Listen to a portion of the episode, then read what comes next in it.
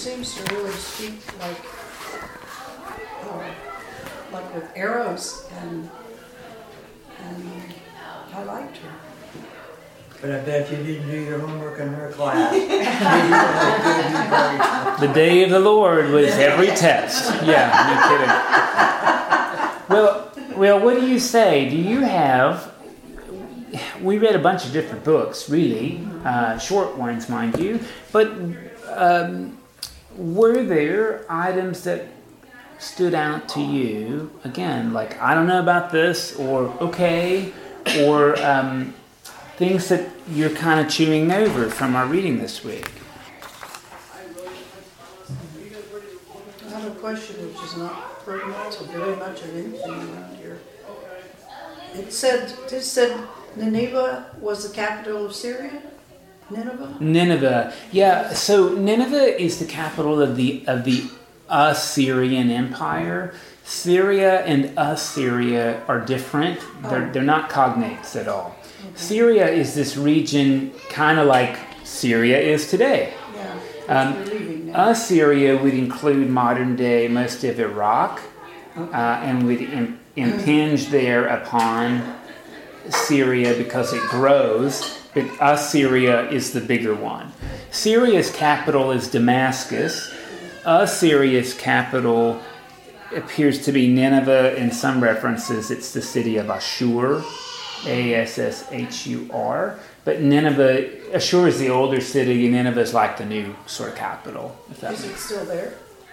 Nineveh, no, it's sort of wiped out. I mean, there's there's there's broken pottery and things like that, but nothing like. Um, I'm the same with Jericho, ancient city, totally wiped out.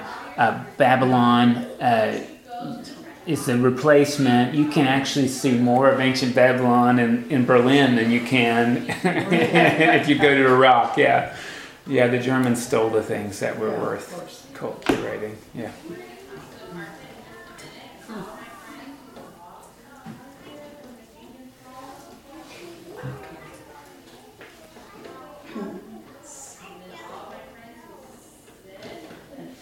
Well, at the risk of, being obnoxious, yes, sir. You had a question you wanted to ask for a couple of weeks. Well, we'll, we'll get to that another time. Um, because it's, let's, I wanted to concentrate on, well, anyway. Um, Josh, you flunked me, I don't remember what I was gonna was the question? The question was if there was something that stood out to you as Yeah. we got ready that we, Yeah. you know, it's not just about questions, but it's about comments or things that you, Yeah. you know, that are leading, really guiding your Oh. thinking this week. How much of, of what we have read here is, I'll say, historically accurate? Yeah. Um, Well, I'm thinking about with respect to the kings, not so much Yeah. the prophets, but the kings. yeah, I mean, it's hard to know all of that, but but no reason um, to discount what we have. I mean, I think the thing that we have to remember that, that we often, I think, have a skewed perspective is that th- this is like a country the size of Rhode Island. And sometimes we, we think, ah, this is like the most splendiferous place in the world, and factually that would be very incorrect. So, um, you've heard that Solomon was the richest man in the world. Perhaps that is so false. And the proof is Solomon marries one of Pharaoh's daughters, and she finds his palace a pigsty. So he has to build her a special room because it's not nice enough. Her room is nicer than his. And the temple that Solomon builds to the Lord in Jerusalem, God's house, is smaller than our sanctuary. This is really important to have in mind. For instance, Josiah, Yeah. is there, is there his- historical record that he was killed in the battle, or, or I think it's a- in the battle, and then Historical record is a really interesting phrase because ancient people didn't have history as we do it now. I mean, sort of modern history really starts in the 1800s. Um, but yeah, there's no reason I think to be suspicious that Josiah is killed on Necho's way to the Battle of Carchemish. You see, this is the thing: is you've got Egypt, which ultimately swallows Ethiopia, and Egypt is a relatively wealthy country, and part of it is it's compartmentalized from the other people of Mesopotamia. So Egypt had Ethiopia as an Ethiopia was a strong kingdom actually. E- Egypt subdues Ethiopia, and then there's no more natural predators, if, if that makes sense, because you've got to go across uh, Canaan. And, and Canaan is diversely populated and peopled, so it's really the Assyrian Empire and the Neo Babylonian Empire that start to push down on that buffer. Um, Egypt really had never been tested on a scale outside of North Africa, and the test comes um, in 609, apparently, at the Battle of Carchemish.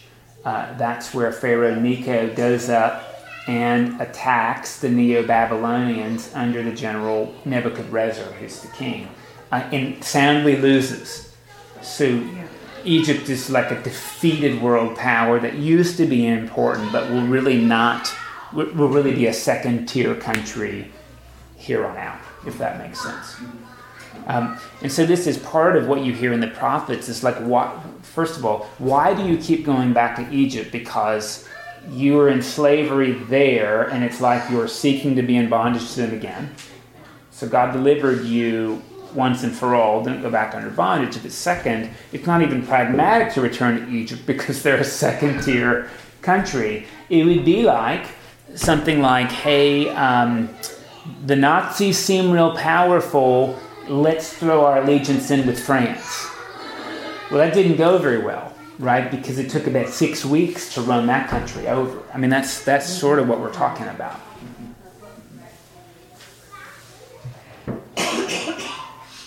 But Necho is a real person. The Battle of Carchemish is a real battle. Um, but you got to think, Josiah didn't even make it to the Battle of Carchemish. I mean, it's like a little. He's kind of like a gnat on Egypt's army and they just swat him, and that's the end of that. Necho even said, don't, don't bother with me. Necho says that in Chronicles. See, this is important. We, we, we have two accounts. We have Kings, which, to be honest with you, is a little more like history as we're, we're familiar. It's more the events.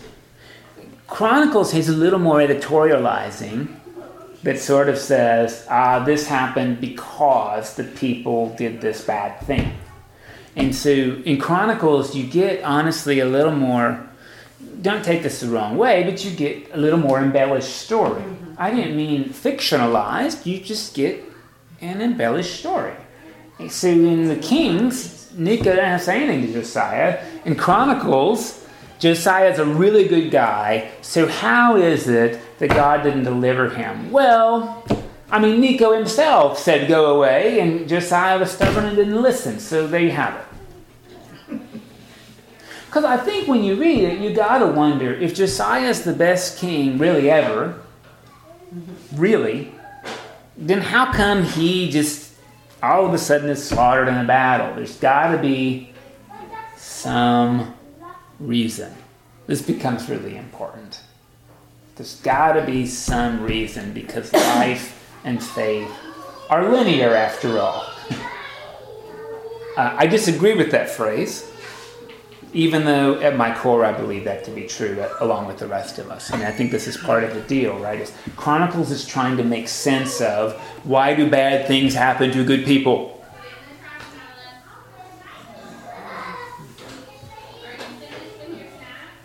And if well, you didn't mind, almost like Joe, if you believe Chronicles, almost as if like Josiah was, was asking for it, because if it is true that Necho said, "Don't attack me, I'm I'm, I'm, I'm way more powerful," and Josiah said, "I'm going to come in, I'm going to do it anyway." But I mean, as you said, up to that point, Josiah was he's, he he was following the covenant. So this always becomes a really interesting thing. And she said in the video the problem is pride, and I disagree with her. I think we have really taken pride.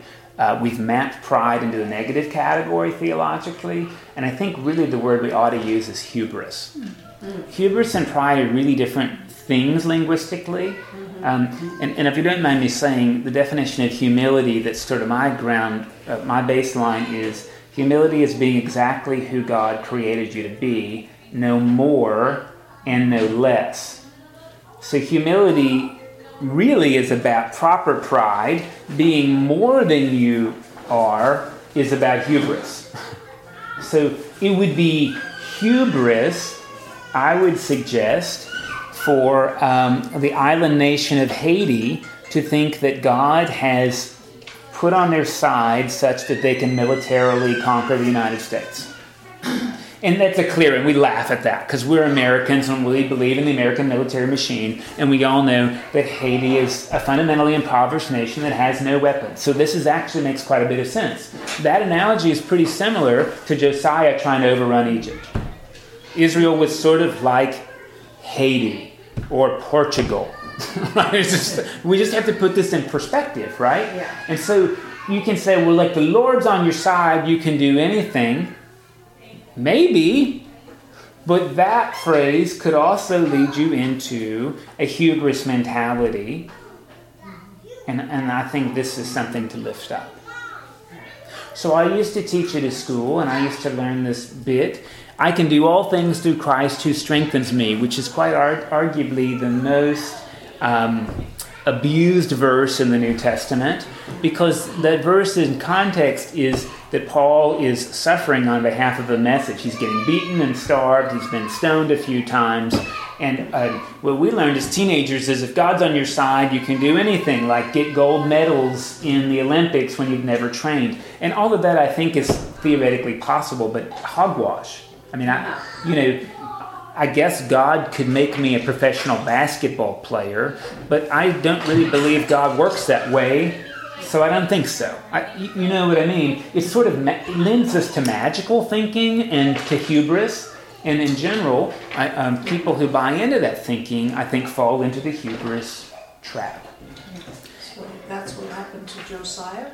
It's what happened to Josiah, and, and Nahum says that's what's going to happen to Assyria too.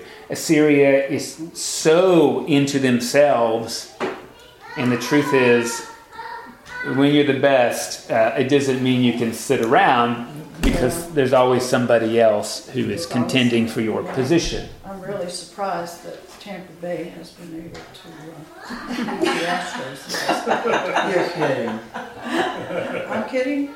I wouldn't make that up. So I think that hubris really makes quite a bit of sense when we think about sports teams. And I think if we wanted to take the message seriously, the hubris message really has to do with things like when does nationalism become like jingoism and patriotism and inherent hubris? So when do we mistake our civic duty for world dominance?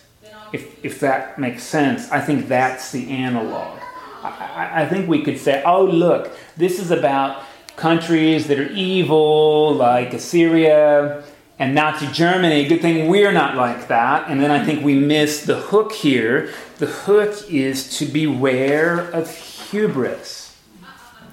So if I were going to preach this, uh, which I not because it's not a lectionary, we have to be aware of things like saying an American life is worth more than every life in Southeast Asia, which Barry Goldwater said during the Vietnam War. Or we have to think that American be careful when we say American interests outweigh um, South American democratically elected leaders so that we can assassinate them through the CIA and protect AT&T or protect American oil interests by overthrowing Mossadegh and installing the Shah. Th- this is American hubris. Now, I don't mean, hey, we're worse than anybody else. I mean, this is, I think, is what the prophet has in mind. The Assyrians believe that their gods are gifting them with victory, and if we worship America as a god, it's hubris, and that's the analog, I, I, I, think. I hope I didn't sound too controversial there. No. So it says here, on 58, the goddess Ishtar protected Nineveh. So they, I just states that. So, so these gods that they were always turning to, they apparently had some respect for these powers of these That's the problem. idols. And And down there's on a- all those they started going back to, Yeah, Or that's, if it's, it's it's so inexplicable to us nowadays when you have somebody, things are going good, you know, I love the Lord, but hey, I'm gonna go down the street and burn incense, which he seems to dislike a whole lot, you know, or, uh, sacrifice to this pile of rocks, although I, I wouldn't. I got- I gotta hedge my bets. I think we've got it. I, I, I think. Uh, I think that's fair, and I think there's also this tendency of us to look at these silly people that worshiping rocks. And once again, I think idolatry is really about a system more than it is worshiping an image. So it has to do, I think, with hubris and transactionalism, and these are things that we find ourselves caught up in, I think, regularly. I don't know anybody that carves poles and offers food to the poles and thinks that's somehow appeasing God. I really don't know anybody who does that. Um, and if that's my definition of idolatry, whew, I'm free and clear. But, it, but again, I think idolatry has a lot to do with these sort of messy ways in which I put value, either through my money or my time or my mental energy, in things that come at other people's expense or aren't life giving. And that's really hard to preach about because, geez, how do you really quantify that? We always want quantities, we want clear definitions, and I'm not sure life is always so clear. For example, taking on a running regimen could be really healthy, it could also be terrible for your body.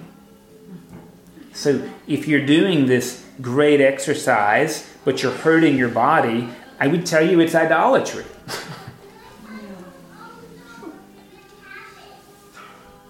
And that's not always clear because for some people it it isn't, and for some people it is, and that's that's just really hard. Well, wait, I- actually, I think you're saying is, in a sense, addiction is idolatry. Yeah, and you know, again, I think our, our, our problem is that we like to pinpoint addiction to things like drugs and alcohol abuse.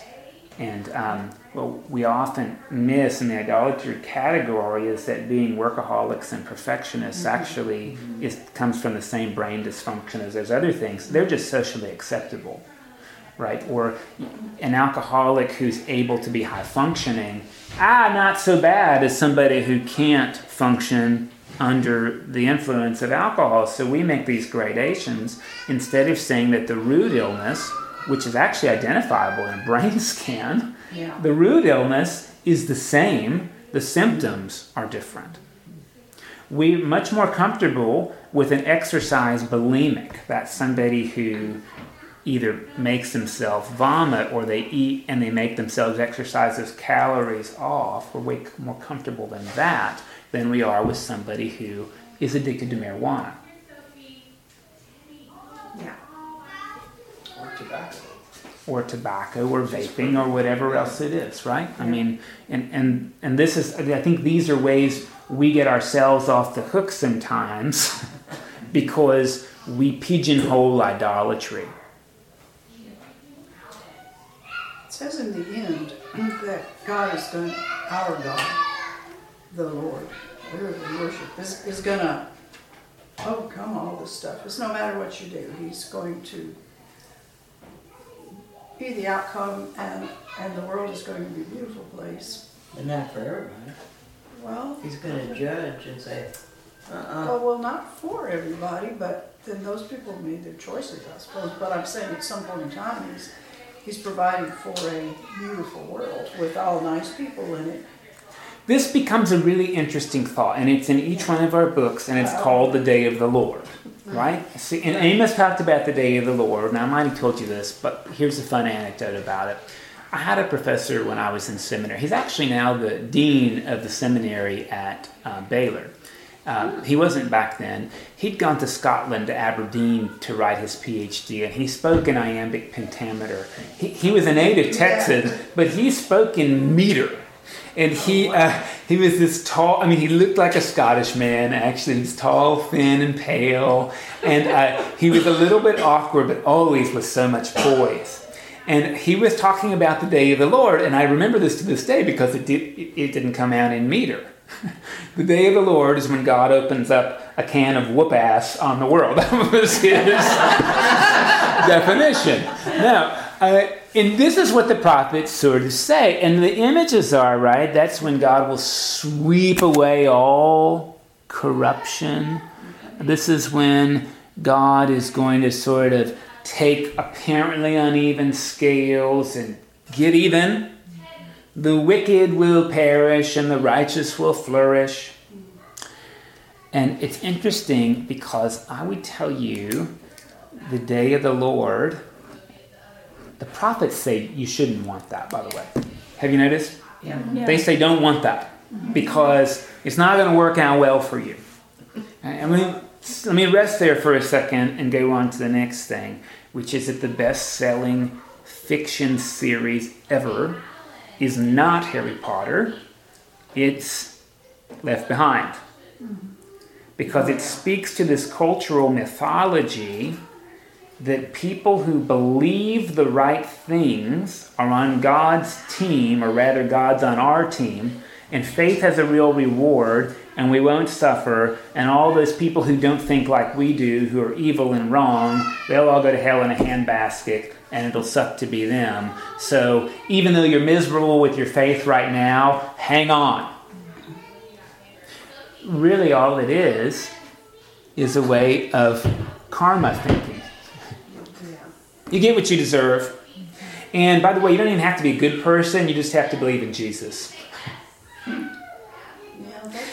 And, and I want to suggest to you actually that what the prophets are asking us to do is to not look forward to that day. Not because not just because it won't go well for us, but I want to I want to ask you to consider because God's not actually like that. We're like that.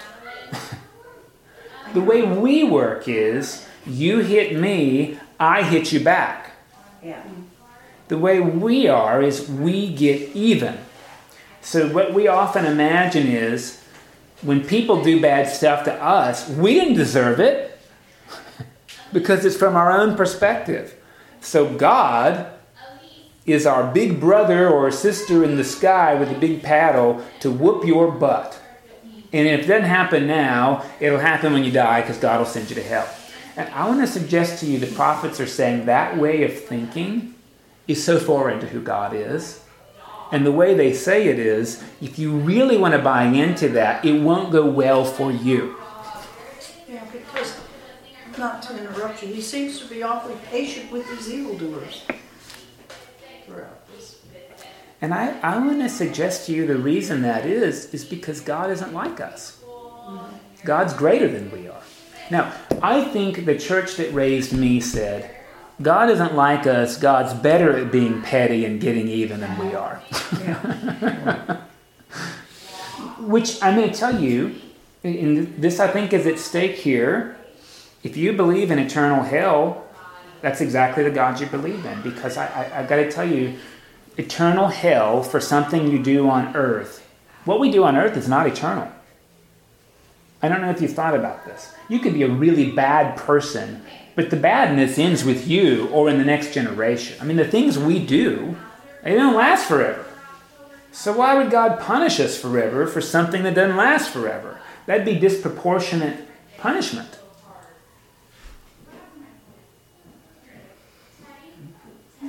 So I think one of the biggest challenges to grace is the doctrine that hell is real and people go there forever. Hell can be real. People can go there. But if people go there forever, God isn't fair. I'm sorry, a child understands that. Where does it say that? It Doesn't say it anywhere. Oh, Hell isn't mentioned in the Bible anyway. So, where did it come from? Where did it come It came from our fantasy to make the world logical and oh. to make God like we are. That's what I think. Yeah. Hell, the, hell is showed up in the Bible So you have to buy into it then, because you didn't make it up. But we- Somebody else made it up. Yeah, and by the way, I, From the Reformation, when the Catholics said that you can pray to get out of, they invented it. during the, the Catholic folk came up with this understanding that I think is much more fair than what we Protestants have settled for, which is there's a place called purgatory. and you go to purgatory to have a limited punishment for the things you did wrong that were limited. so even at our worst, you hurt somebody, again, why would you be punished for that forever? Now, you don't get off scot free, because that wouldn't be fair. That's why you go to purgatory for a bit. And when you've been punished, you leave. It's actually a lot more gracious than what we've settled for. Don't you think? And I even grew up that if you were a good person, like an Aboriginal Australian, and you loved your brother and your neighbor, but you didn't know Jesus Christ by name, when you died, you'd go to hell. Because that's what God demanded. I mean, that's. I'm a better person than that. Yeah. I mean, God would be worse than me if that's true. Because I understand, hey, relative ignorance, you're not responsible for that. But we, we bought into this fantasy that really is just about nationalism. Mm-hmm. It's about our way is the best way. God's on our side. God does things the way I do things. And I'm the most important person in the universe, so when people do something to me, they've affronted God. I, I, I think that's really what it amounts to. Because it says in the Bible that God ultimately is the judge of who goes, you know, who goes to heaven. If you haven't, you're not going to go to hell just because you're not a Christian. The other thing that becomes really, really important that we often miss is that when fire shows up in the Bible, it's never an instrument of torture. Fire is an instrument of refinement. So it burns away dross so that the metal can become pure. It's sort of like in a threshing floor, wheat is separated from chaff. And I think we have the decision are people completely chaff and some are wheat? Or quite honestly, are we full of wheat and chaff? And in the end, God's going to separate that for our sake. So is hell where God puts those parts of us that we're afraid of and that separate us from God? Or is hell where puts God puts whole people groups? Does that make sense? What comes into my mind is God saying, you can do it my way or the hard way. That's what I'm thinking. Yeah, and I think then we have to decide if we do it the hard way, is God mad and punishes us? Or does God, I mean, quite honestly, at my good moments of parenting, when my kid, at my good moments, they're not all good, when my kids do stuff I've trained them not to do, I will tell you, I, I, I grew up with a logical model that said, I hope you get punished because you didn't listen to me, which is so self centered and so unempathetic. Or do I say,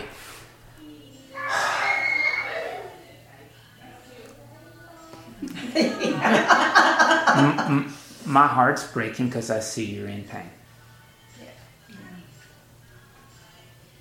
And I, I think this is going to sound crazy. I didn't. Sometimes we're really sure the scriptures point God is that exacting judge in the sky, watching everything we can do, like Santa Claus, and making a list of naughty and nice. But I think in that way the scriptures have read us. I'm not convinced we've read the scriptures. Again, the prophets, I think, are saying do not yearn for the day of the Lord. Do not yearn for God to vindicate everything. It won't go well for you. Jesus said this a different way. You get really upset about that speck in your neighbor's eye, and you ignore the log in your own.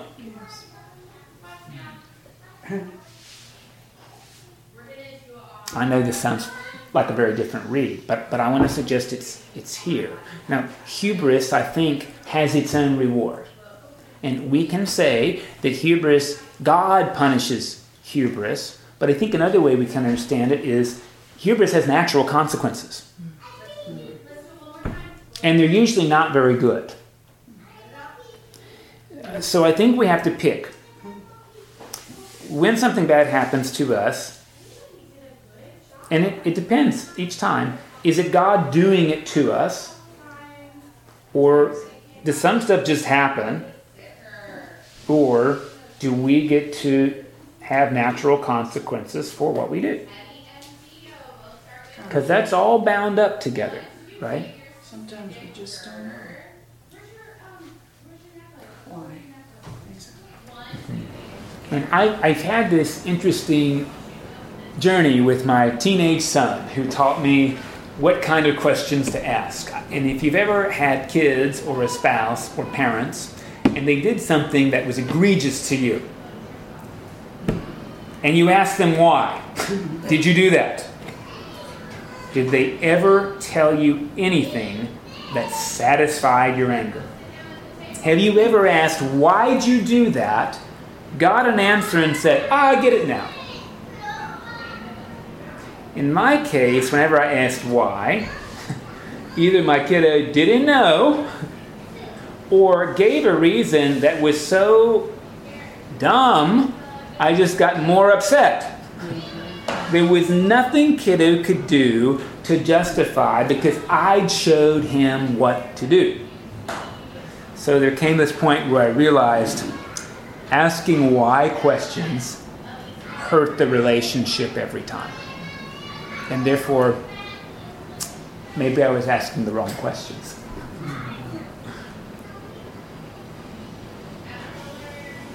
Parenthood is so much fun. And I think these are good an- analogs to help us figure out how God's mind and heart might work. See, I think God has to be at the center of our best moments, not at our most vindictive or self satisfying moments. I don't know if that makes sense. My kiddos can be Tasmanian devils, but if I want to see God, I look at them asleep in the bed. and I wonder when God sees us asleep in the bed if God doesn't also go, Oh, there I am. you know. I don't know why it's easier to see God when they're asleep. It is. Sound like angels. Me too. And they're quiet. That's what's nice. I hope I haven't come off the deep end here. Again, I, I, I- hope what you're hearing me say is this urge for the day of the Lord and for retribution and for us to be vindicated. I think the prophets warn us against it because God isn't that way. And I think really it ties into the, um, the bit that Nahum warns us Assyria gobbles people up, it's full of this hubris. And, and in the evangelical church I grew up in, we had so much hubris. We knew we were the best people in the world. We were God's chosen people. And if we gave money to the church, God was going to give us money back. It was really not a gift, it was an investment. God was testing us. Um, we got a speeding ticket, it was because God wanted to teach us a lesson. And I think all of that, sorry, is hubris and it's idolatry. And, and I think the prophets are warning us about that. So when you see someone doing something that you think is wrong, is it hubris to try to tell them you don't think it's right? I, I, you, as you know, I think um, this becomes really, really difficult because it's not if we do it. I think how we do it is probably the most important thing. You know? And I think sometimes we have to look in ourselves and try to figure out whether something is actually wrong or just an affront to the way we decided the world should be. You know? We often, I think, get those things confused. And if you don't mind me saying, when we read the Torah, particularly the book of Leviticus, there's something called the Holiness Code. And the Holiness Code says you have to behave different from the Egyptians just so you can be different. So in Egypt, they wear garments made out of two kinds of fabric. You can't do that. If you do, it's an abomination, it's gross. In Egypt, they eat shellfish. You're not going to do that. That's gross. If for no other reason, than you then, then Yeah. you're going to do it to be different. And I don't want to say Leviticus is wrong. There's a point when we teach our children this is our way In our house, we don't use words like that. And I think that's good and right when they're children. but if culture is the way we do things around here, right, and that becomes so tight that if you don't follow, you lose your value, I'm afraid we've missed it. You know? So I, I think part of what we have to remember is we grow in moral stages, and what we eat at different stages depends on where we are. Well, that sounds like re- everything is relative. Well, a lot is relative. I mean, doesn't your own experience tell you that? I, I guess I'm just really struggling right now with the country and the divide and how it just seemed to be erupting into this chaos. And what do we do? I, I think it's really, really hard. And this, this I think, is an interesting thing because um, I'm going to tell you, I, I personally became slightly disenfranchised with politics a long time ago. Um, and I try to hold room that I don't know everything because I don't. I mean, honestly, when people talk about the new tax plan, all I really know is whether my taxes went up or down. And they went up, and I don't like that because it costs more money. And I'm suspicious about where my money is going. These are the kinds of things. But as a big policy, I mean, I know how to solve um, multivariable uh, equations and, and you know and, and, do derivatives and things like that but i'm no economist i mean i don't really know i've got limited data. What, what i think though and i hope what you hear me say from the pulpit is we have decided that um, we're allowed to talk about people we disagree with as if they're non-human beings and, and that's absolutely wrong. But sometimes people say things that are so the way we do things around here, they have our economic, fiscal, uh, same values or something like that. So when they call other people animals, we say, well, I agree with you more than I disagree, so I guess we'll just tolerate that. And, and my thinking is, in, if, if you don't mind me saying, in the last election, we had two people whose use of language was evil. Both of them. And we've had dynasties in both the Republican Party and the Democratic Party who are fundamentally misogynist, and we have ignored it when people had charisma or they were successful. And when we don't like them, then we call out what we really don't like. So I don't think our current president is any more of a misogynist than Bill Clinton was. And in both cases, was absolutely wrong. And I didn't think they're evil people. I just think we make this weird thing where we say a person's a liar. Well, that's not right. A liar means everything you say is a lie, and I don't think anybody does that, right? When people tell lies, I think we say we like the truth. And when people say that you can grab a woman by the whatever, or that, hey, sh- she's my intern and it was consensual, that's not consensual. It's not. And we say it's wrong. but because somebody does something wrong doesn't mean they're evil. We all do things wrong. The question is how do we have accountability without demonizing people? I think what we've lost is the ability to have conversation, even when we disagree about small things. And to be honest, like that's on display in the media, and, and we just drink it down. So I. So what, what do we do to stop? I mean, are we being wrong to say it's got to stop, throw them all out, start over? No, I think I, I again I don't think it's about the people. I just think it's this sort of sense that hey, it, we're not going to buy into a way of speaking and acting that we believe to be wrong. So verbal, I mean, just support that, each other and say. And I think it's okay to say, listen, uh, I just I'm calling this this thing in the speech bothered me. Well, you believe blah blah blah blah blah. Wrong is wrong. That's that. And I'm trying to grow in this way myself because again, I think the thing is if we say, oh, this person's evil, God will get him. We're, we're, we're ignoring the opportunities we have in our in ourselves, right? And, and this, I think, is this really interesting thing that we have as a church going on. I mean, again, the churches I grew up in, if you didn't have the party line or if you asked a question that sounded doubtful, like, Yeah. you know, so, so like my hope is that we come together and know we're going to disagree and we choose to respect each other. I think we were more polite in 1955.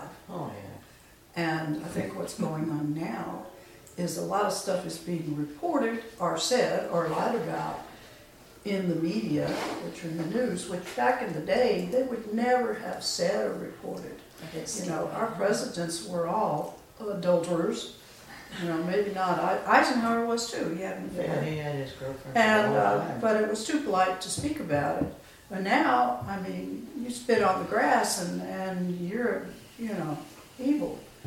So And I think we're it's hard to- subjected to this What- it- and assault on our sensitivities. part of me really enjoys watching Downton Abbey because the way in which they speak, the manners they have are lovely. And then that show reveals exactly how objectified women are. Yeah. So, in some ways, I think we've made a little movement on real opportunity, even though we've held on to prejudice, you know. And sometimes we like to pat ourselves in the back. We've come a long way, and we don't realize we still are holding on to this fundamental prejudice. By the way, I think that's what idolatry is. Or hubris is. And we like to get ourselves off the hook by thinking it means bowing down to a statue, and really it's that stuff. I, I don't know if that makes sense. Kay, it would be easy to, to think that this is just a United States issue. It's not. Oh, I know. It's It is absolutely worldwide. I You look know. at Great Britain, you look at, shoot, you look at Canada, and they're having the same issues. And I guess my thought is that, is that the only way that we're going to fix that is to fix it from the bottom up. We're not gonna fix it from the top down. And so the only way we can do it is to, is to, is to, um, ensure that we don't allow those situations to cause our, cause our friendships to dissolve, and they can, and have. But if we can work it, if we can work at this level, then maybe it'll, instead of, instead of, uh, what is it, um, trickle down, will trickle up. So I think, and I think the thing that's really hard what you're saying is often this thing we don't realize in, in, in the scriptures. This is not. We don't realize the scriptures talk very little about that and are very interested about that. Right? So this word really just means you've missed the mark shooting at a target. And um, we've, we, we've come, become really interested with this. Like, you told a lie, you're going to hell forever because you missed the mark.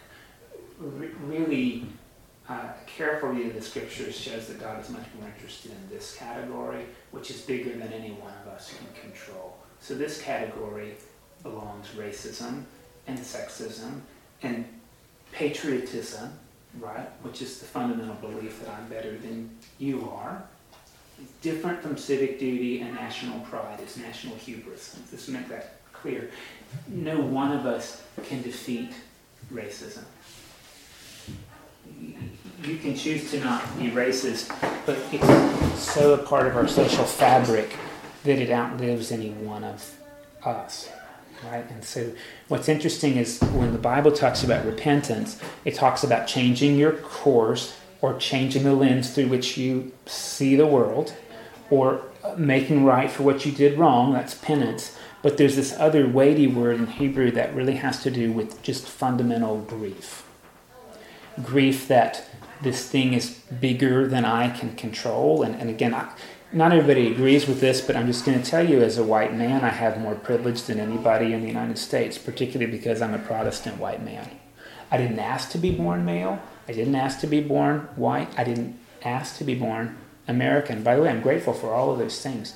But at the same time, I know that a black man with all my credentials is going to get 90% of what I make, and that there are neighborhoods that person can't even move into, even if they have the means. I could say I could pretend that's not true, but it is.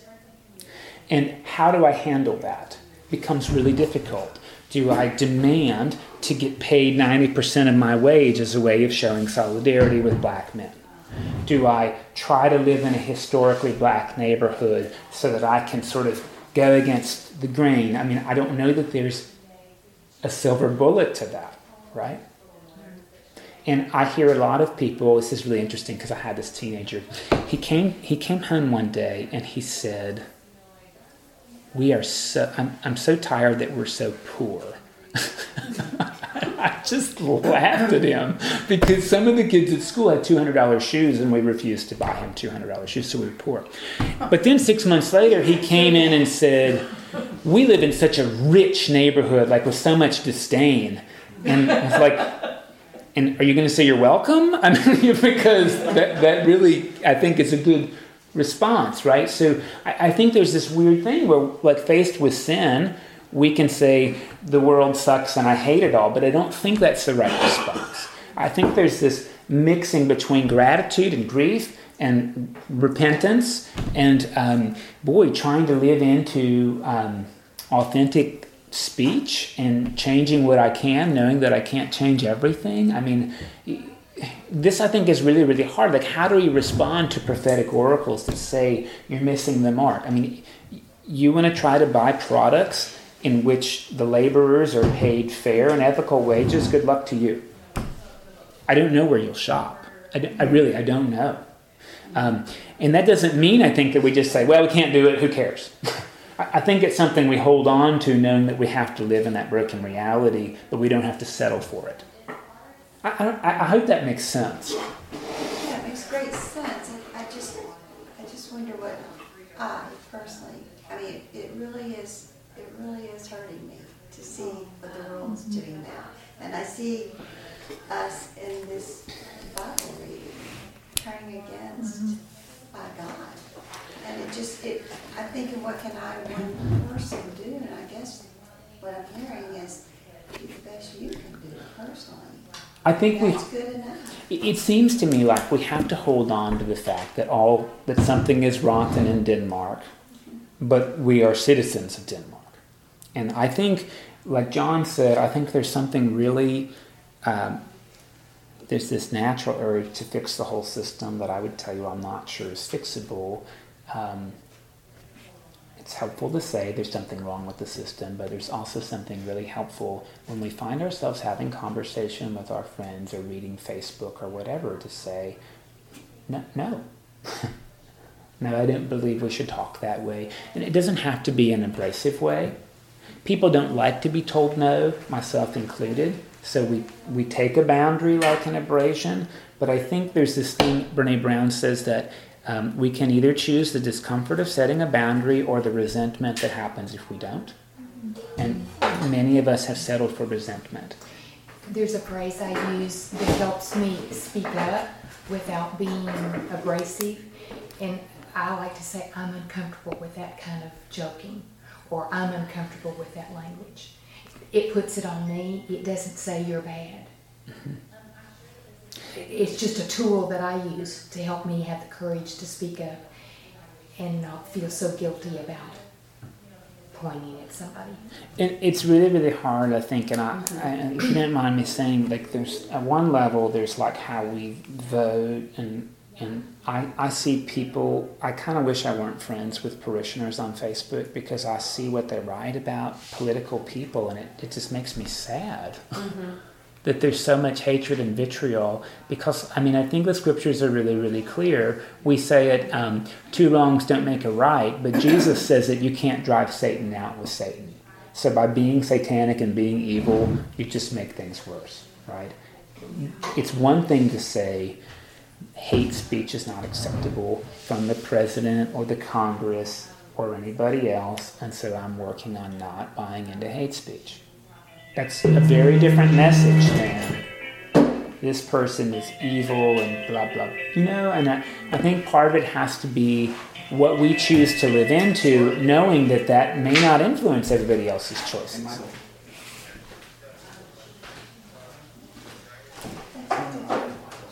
I, and I just I think this is part of like again why the day of the Lord where God gets even with a stick won't go well for us because we're embedded in that.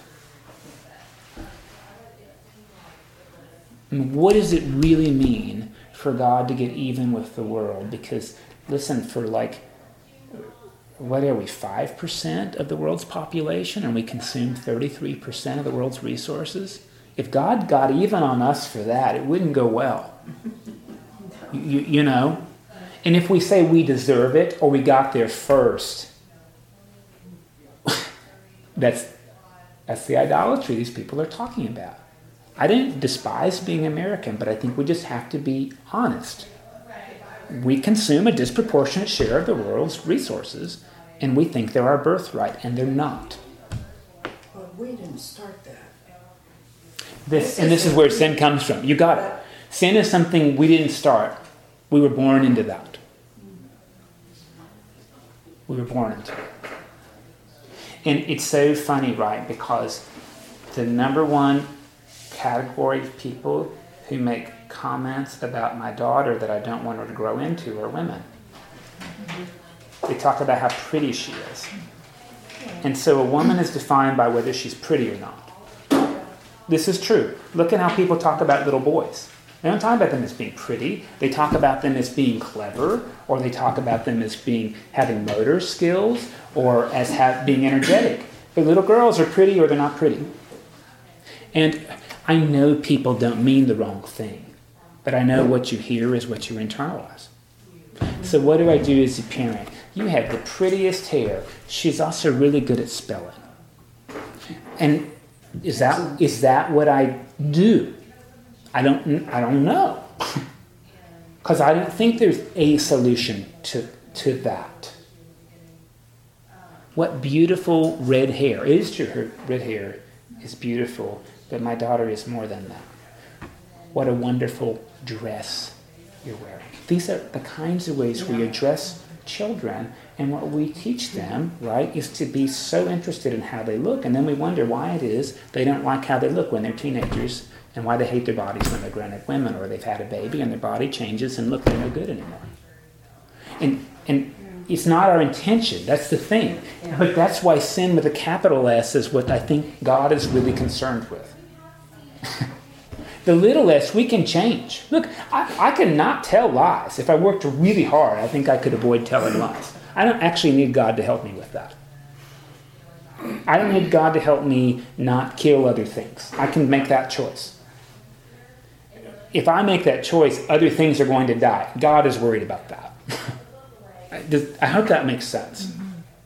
This is when Paul talks about powers and principalities he doesn't mean like demons and archdemons and the Wicca cult. He, he means that stuff that's bigger than any one human being. And we don't we don't know what to do with it. And part of it is we, we want the world to be so linear that here's how we raise up this valley and the world isn't linear. I just it's not. So the capital sin is fruit, and the little sin is I think so.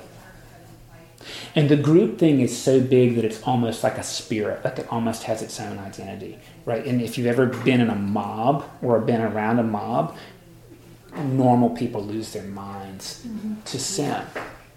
And they can, the mom mentality can actually be really good. yeah. yeah. But, I mean, I can control racism. I just can't control the picture.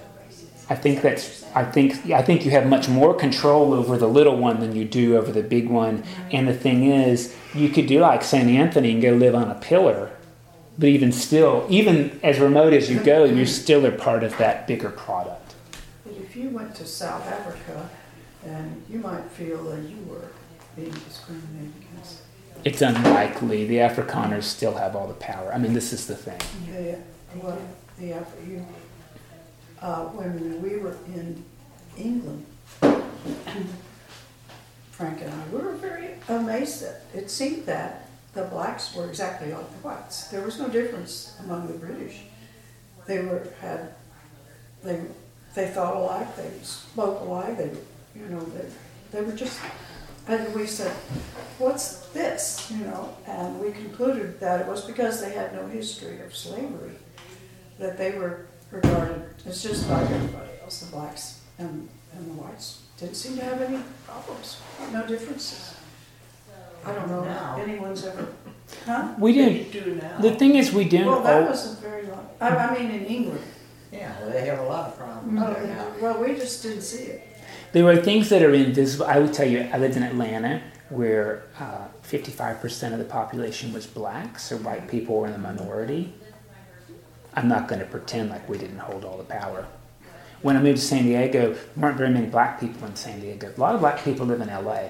In San Diego, there was less racial tension between black and white people simply because there just weren't black people. The major tension with between Anglos and Hispanic people mm-hmm. and access to things like healthcare. And what do you know? We were right on the board with Tijuana, the world's most dangerous city. It was more dangerous to go to Tijuana than it was to go to Mosul, mm-hmm. statistically. And sure, there were a lot of those folk around, and we lived in great tolerance. But tolerance is not the opposite of racism. Respect is. Mm-hmm. When I was on affiliations and nurses training, we went to Cairo, Illinois. And oh. they told us from our nice religious school not to try and go light your one little candle for equality. Just don't make any waves there. And when you walk down the street and the black person got off the sidewalk, I found that so offensive. And the hospital, the black section wasn't air conditioned, very hot there. And I'll tell you, that actually made me angry. So I just made sure I didn't buy into that. You know, I, I wasn't gonna agree. And I told the nuns at the school, this isn't right.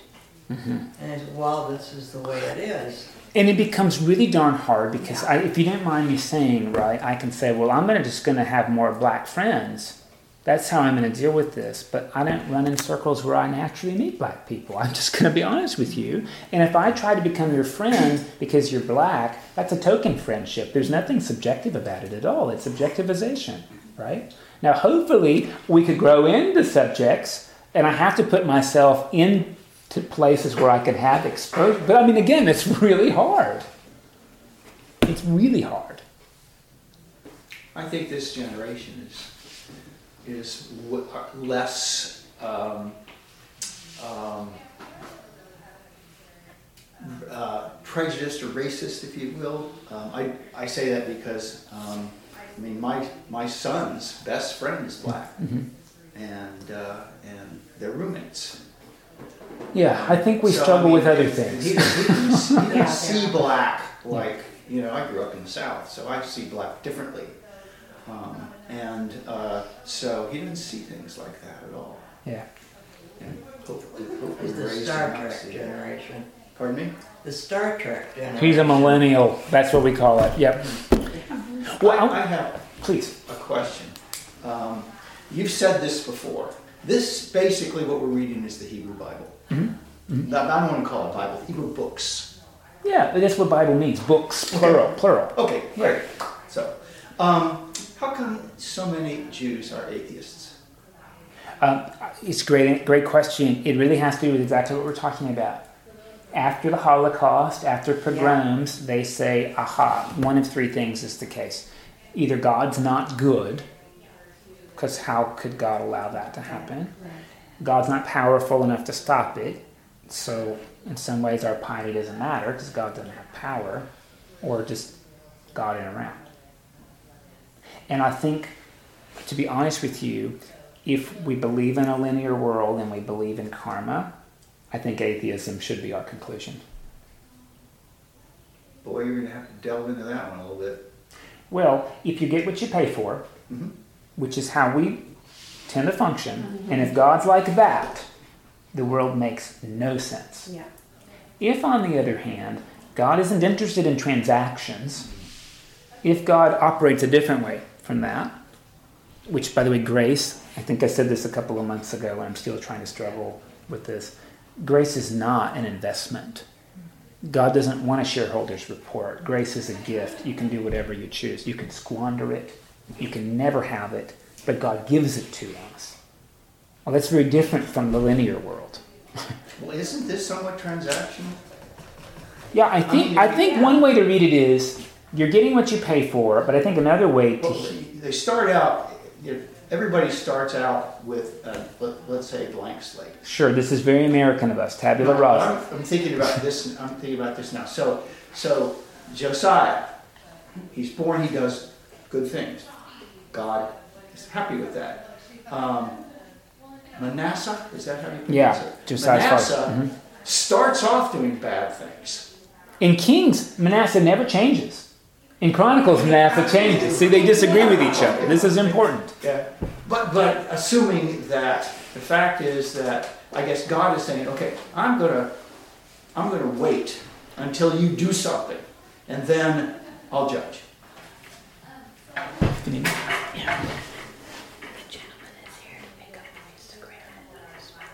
Oh, okay, okay. Um, tell him just just tell him give me ten minutes. I was surprised you would ask this. He said there was no. Thank you. Um, Yes. so, so look, I think there's a difference between Yeah, last long. natural consequences for our actions and God punishing us, and I think this is something we have to separate because Is God waiting for us to take the first step? Whether it be um, down the road of righteousness or down the road of I, I'm I'm not a mystical guy. I'm not. I'm an academic guy. But here's what I think mystically. A lot of times we say, "Boy, you know, I pray and I don't get an answer. So why isn't God answering my prayer?" He said no. And I read a really interesting book, which is that God was the one who spoke first. So when we pray, we don't start a conversation, it's when we answer God. Prayer is our answer, not our question, because God was first. this is sort of an interesting way to flip that on its sort of on its head. Um, so is God waiting for us? Um, I don't think so. I think God is fully present in us. I think we're we're waiting to live into that. So these folks didn't live in. No, and I and I think the thing is too, you have to look at what happens to righteous people in the Bible. They don't end up wealthy. They usually end up in a lot of pain. Maybe dead. And I I think um, the thing is, parenting my kid with empathy instead of with outcome mentalities hurts my heart a whole lot more. I just would much rather live that way. Well, if all the not all, but let's say if the righteous people end up in a lot of pain, Yeah.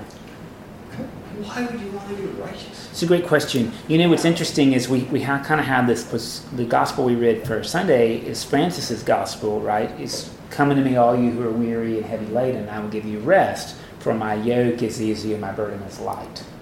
Well, geez, how could Jesus say his burden is light? guy ended up on a cross. And I think maybe the difference is the authentic person doesn't have to carry around all the pretending and the shields that frankly are really exhausting. And sometimes we think, hey, if we could just be invulnerable, we would never hurt and things would be great. And you really can't have love without vulnerability. I think in general, what we, we confuse is that armor is strength and that, and that vulnerability is weakness, and really it's just a lot to bear. Something you just said to him that gave me a question. I'm, I'm, I'm sorry if I'm like way all over the place. We're all over the place together. But- I hope that's okay. Did they have the Holy Spirit in Well, why not? before? Is that what you're saying? Why not? Did they?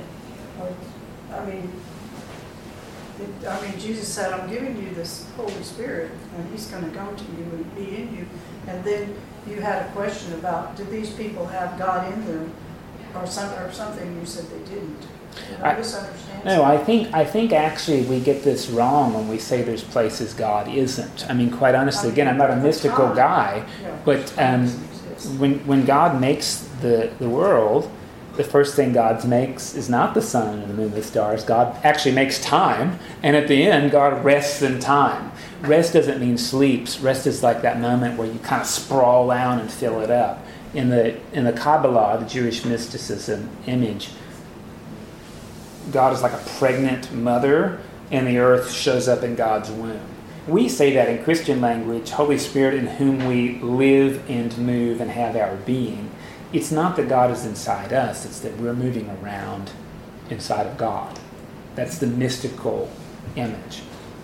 And so, what we like to do is say, God's not in that person. That's fine. That person is completely moving around inside of God. I mean, again, it's a, it's a, it's a mystical inverse, but see, logically, it must be true. because if God is everywhere, then God must be in the people you hate the most and the people that you love the most. And that presence may not be overwhelming them. We might wish it did. That um, this becomes one of those. There's this great African proverb that says, "God created us because God thought we would enjoy it." no, I think it's a great proverb, actually. It's a great proverb. And I think what the prophets are saying is we enjoy it most when it doesn't come at somebody else's expense. Yeah.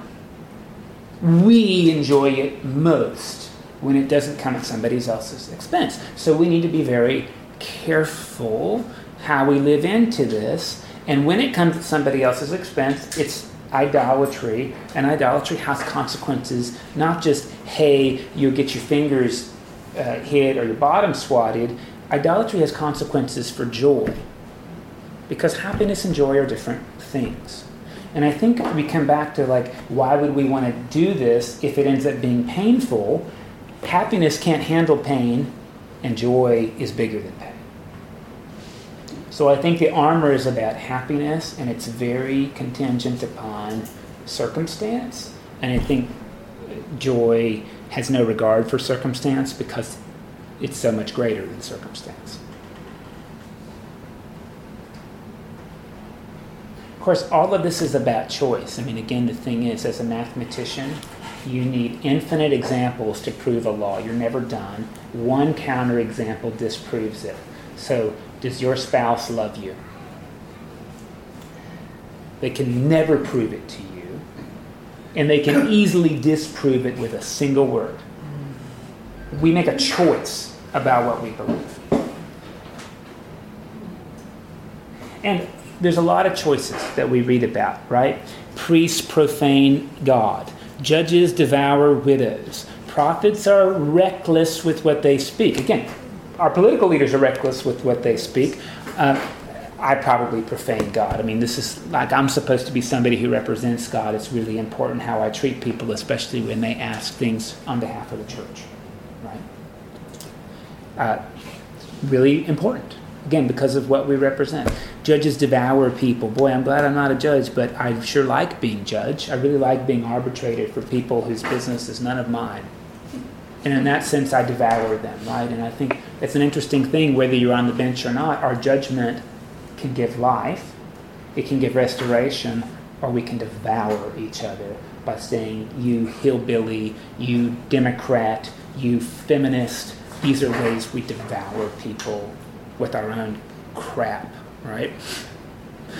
Josiah is a really interesting guy. We get to read all this stuff he does, like defiles graves. He digs up their bones and pees on them. I mean, really, this is the kind of stuff you can't undo that, right? Um, and again, it, it, it isn't enough because, in the end, faith, I don't think, is a transaction, and that's why Hezekiah, I mean, Habakkuk says this really interesting thing, right? The righteous will live by faith.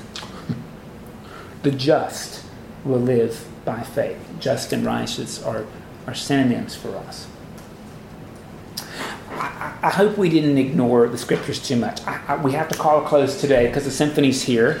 Um, if we missed something, we'll return to it, but otherwise, we'll start Jeremiah next.